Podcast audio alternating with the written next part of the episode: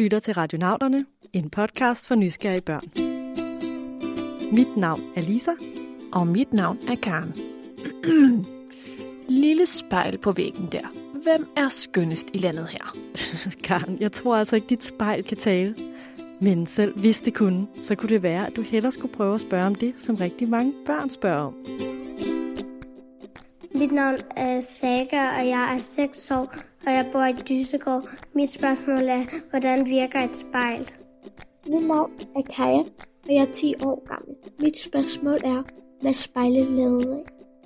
Jeg hedder Frida, og jeg bor i Værløse. Jeg er 5 år. Jeg vil gerne spørge om, hvorfor kan man spejle sig i nogle ting? Hej, jeg hedder Silvester. Jeg kommer fra København. Jeg er 5 år.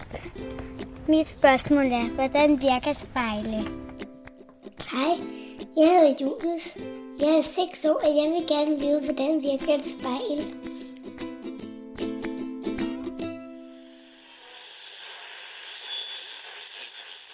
På badeværelset. Vi har spejle i gangen, og vi har ikke spejle andre steder.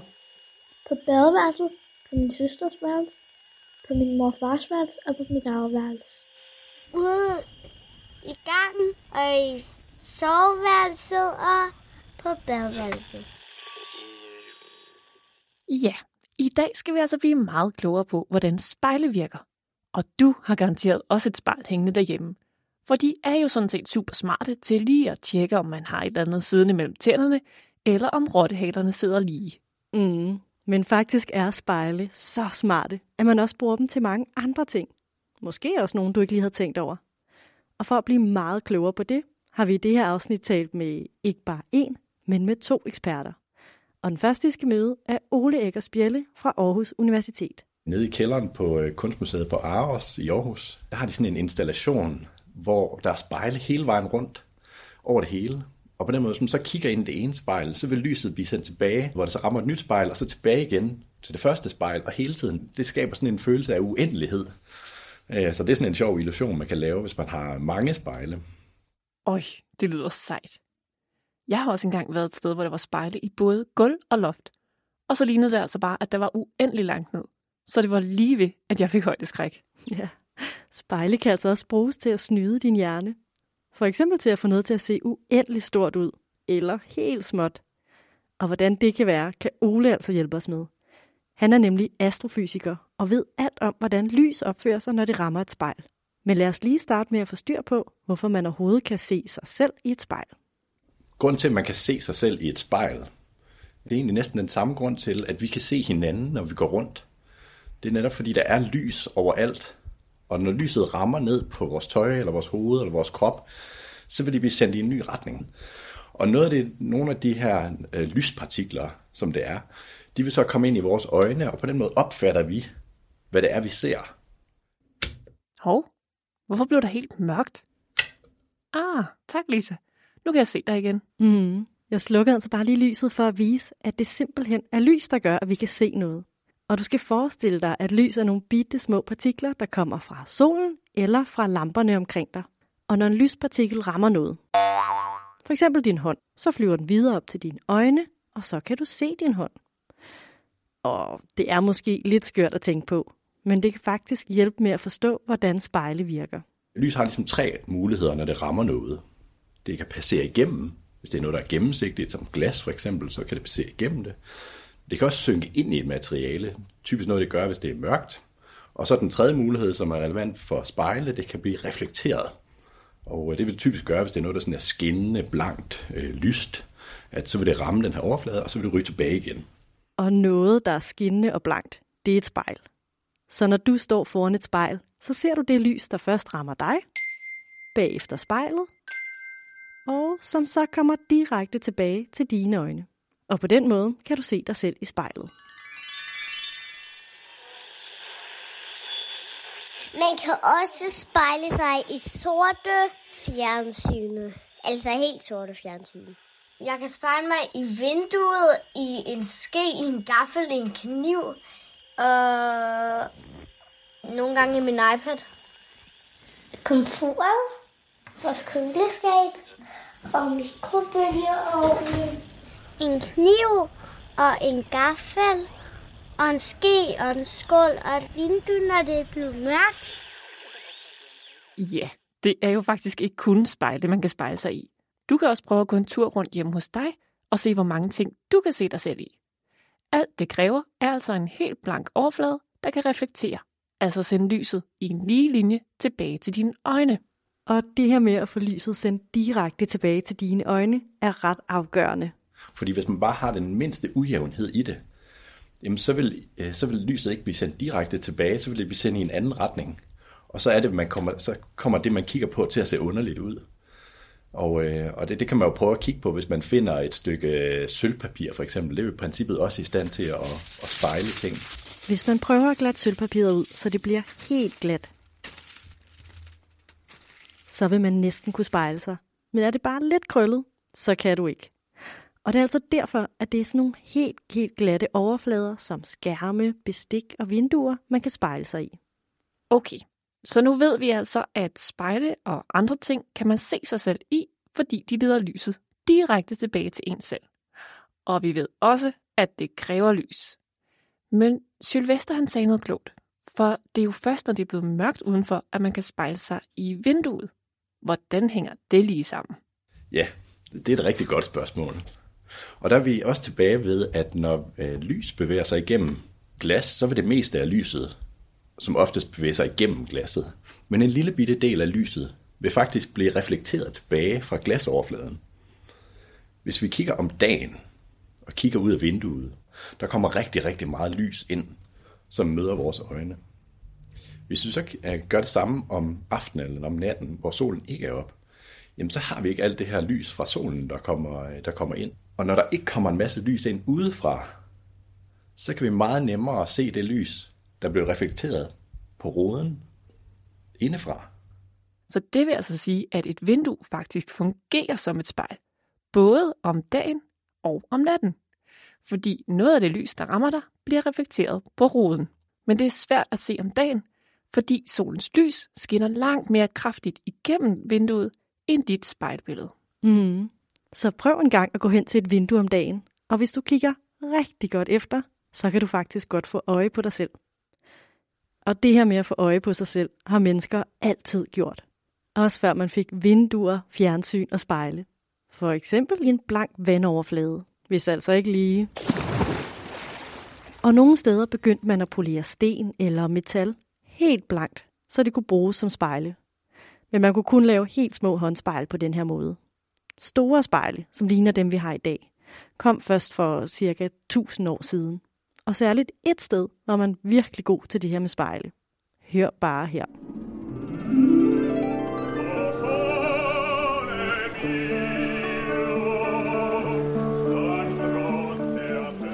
Ah, sol og varme. Og se lige de flotte bygninger. Og alle de mange kanaler med de der sjove både, gondolerne, der sejler rundt. Ja, vi havnede i Venedig, en meget, meget flot by i Italien. Så lækkert. Skal vi så ikke bare øh, skynde os hen og spise noget pizza og pasta og måske noget is? jo, men jeg er altså ikke helt sikker på, at vi kan finde en isbrud her omkring. Det er jo gamle dage, Karen, hvor man ikke spiste is. Men til gengæld kan vi måske finde et af deres fine spejle. Inde i de smukke bygninger her hænger nemlig nogle af de flotteste og dyreste spejle, verden har set på den her tid. I Venedig var de nemlig verdensmestre i at lave store spejle af glas, og byen blev meget rig på det. Hmm. Men Lisa, hvis han ikke sælger is, hvem er han så ham derovre, som alle flokkes omkring? Ham der, han er glasmager, eller spejlmager. Glasmagerne er nemlig super populære, og deres spejle bliver behandlet som store kunstværker. De er totalt superstjerner. Hvor sejt! Levede de så bare i sus og dus? Ja, men det er ikke lutter lavkage det hele. For glasmagerne er så populære, at det er ulovligt for dem at forlade landet, og hele deres familie kan komme i fængsel, hvis de gør det. Man vil nemlig gøre alt for at bevare hemmeligheden bag de store, flotte spejle. Åh, oh, det lyder faktisk lidt surt. Men vi kan heldigvis godt få lov til at smutte hjem til Danmark igen. Og så tænkte jeg på, skal vi så ikke spise noget pizza? det er en god idé. Arrivederci.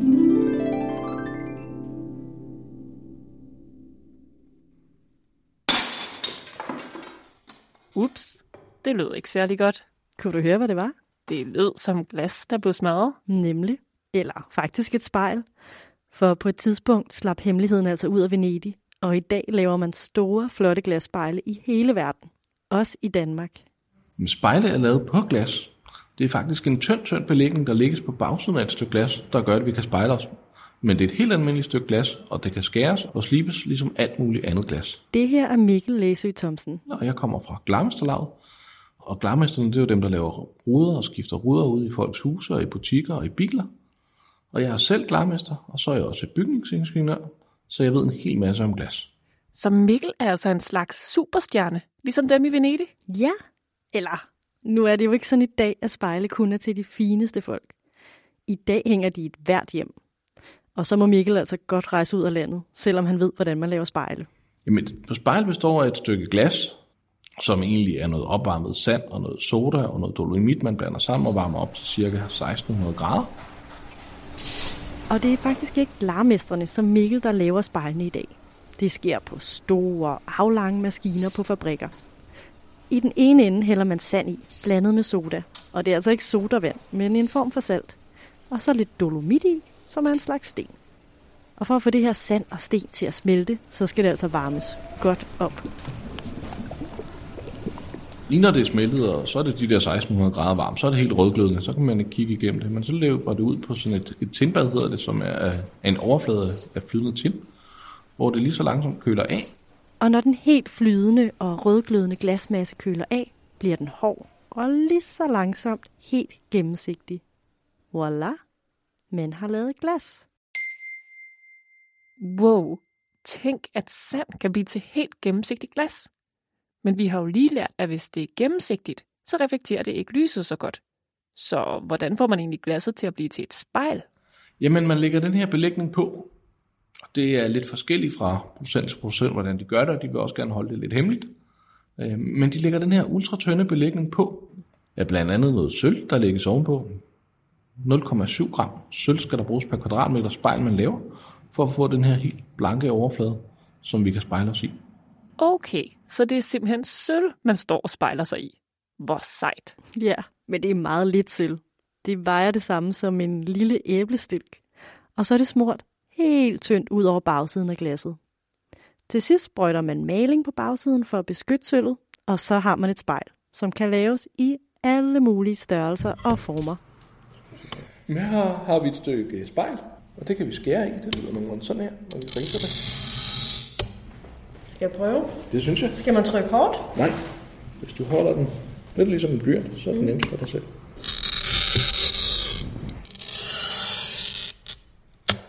I gamle dage, der var det en diamant, som var tilpasset, og den er så tilpasset over, så den kan lave en rise i glasset, og så kan man knække glasset i risen bagefter. I dag bruger man en glasskær med et hærdet stålhjul nede for enden, og så skærer man glasset ved at lave en ris i det, og trækker det ud over bordkanten og knækker det. Nej. Beklager. Nej, det er svært. Jeg kan godt se. og som I kan høre, er det altså ikke helt nemt at arbejde med glasspejle, når man ikke er glarmester. Men måske har du mere held med at gætte med her, Lisa. For nu er det blevet tid til en udfordring. Hør godt efter.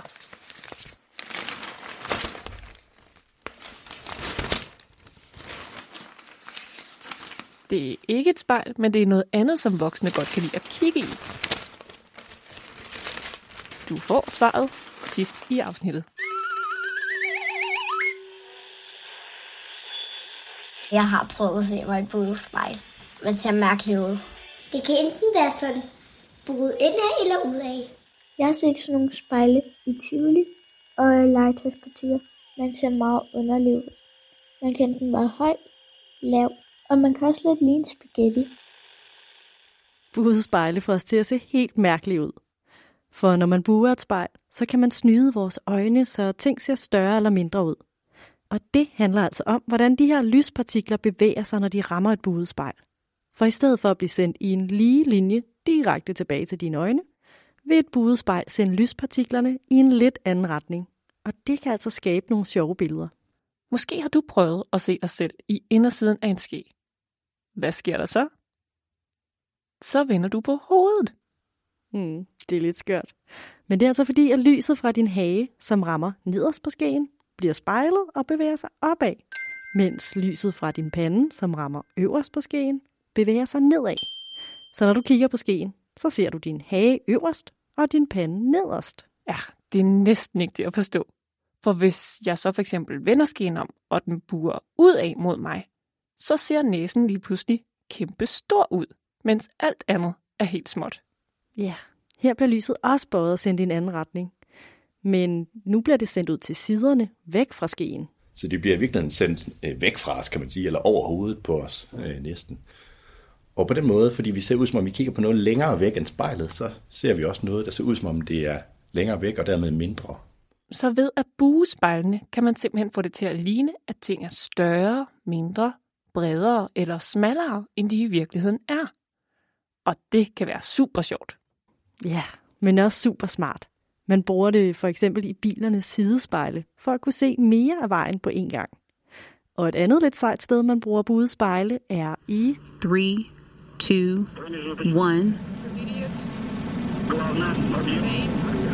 And lift off. Øh, Noget af det, som jeg synes er enormt sjovt med spejle, det er, når man tager teknologien og sender den ud i rummet. Og øh, faktisk øh, lige her, mens vi taler, så er, øh, så er man i gang med at sætte et stort rumteleskop op. Eller rettere, det er selv i gang med at sætte sig op ude i universet.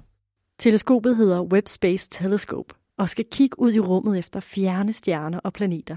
Og det er sådan, at hvis man gerne vil se noget, der er rigtig langt væk, og måske rigtig småt, så bruger man kæmpe store teleskoper, som er fyldt med spejle. Sådan et spejlteleskop er, er lavet rigtig smart med, det har en kæmpe stor åbning. Lad os sige, at man gerne vil se på en stjerne, der ligger langt væk, så retter man den mod den, fordi så kommer lyset fra stjernen. Det bevæger sig så ind igennem teleskopet, når det når ned til os. Nede i bunden af ja, teleskopet, der rammer det et spejl. Det her spejl er sådan et spejl, der buer, så det sender i virkeligheden lyset tilbage i et mindre område. Øh, Det mindre område sidder der et nyt lille spejl i, som igen samler lyset endnu mere, og så sender det det over på siden af teleskopet, hvor man så kan sætte et kamera, eller man kan sætte sit øje, hvis det er et teleskop, øh, der fungerer på den måde. Og så kan vi se det helt hernede fra jorden. Og vil du høre noget andet vildt? Spejlet i Webb Space Telescope er faktisk beklædt med guld. Guld er nemlig super godt til at spejle det lys, der kommer fra stjernerne. Men det er altså et ultra, ultra tyndt lag, for spejlet er virkelig stort. Og, øh, og fordi det er sådan et kæmpe stort spejl, og den konstruktion, det har, så har man simpelthen været nødt til at folde det sammen inde i den raket, som sendte ud i rummet, og så har det her spejl simpelthen været i stand til at pakke sig selv ud, og folde de her spejle ud, sådan at det, øh, at det kan fungere derude i det iskolde rum. Og øh, nu venter vi på, at der er nogen, der begynder at observere med det og se øh, små ting ude i universet, og ting, der er meget, meget langt væk. Så det er enormt spændende. Så spejle er fantastiske. Og det må jeg altså give Ole ret i. Tænk engang, at der er både sand, sølv og endda guld i spejle. Men nu er det altså også blevet tid til at få afsløret udfordringen. Havde I gættet det? Det er lyden af en avis. Eller faktisk en spion, der har lavet huller i avisen og kigger igennem. Og den er lidt svær, Karen. Men ved du, hvad spioner også kan bruge? Spionspejle. De ligner et vindue på den ene side og et spejl på den anden. Det er altså helt almindelige spejle, men uden den der maling på bagsiden. Så spionen kan stå i et mørkt rum og spionere igennem spejlet. Nu er det blevet tid til at sige tak til de geniale børn, Saga, Kaja, Sylvester, Frida og Julius. Og et stort tak til Ole Eggers Bjelle, astrofysiker ved Aarhus Universitet, og til Mikkel Læsø Thomsen fra Glarmesterlaget.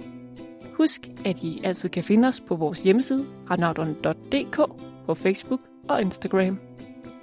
Tak fordi I lyttede med.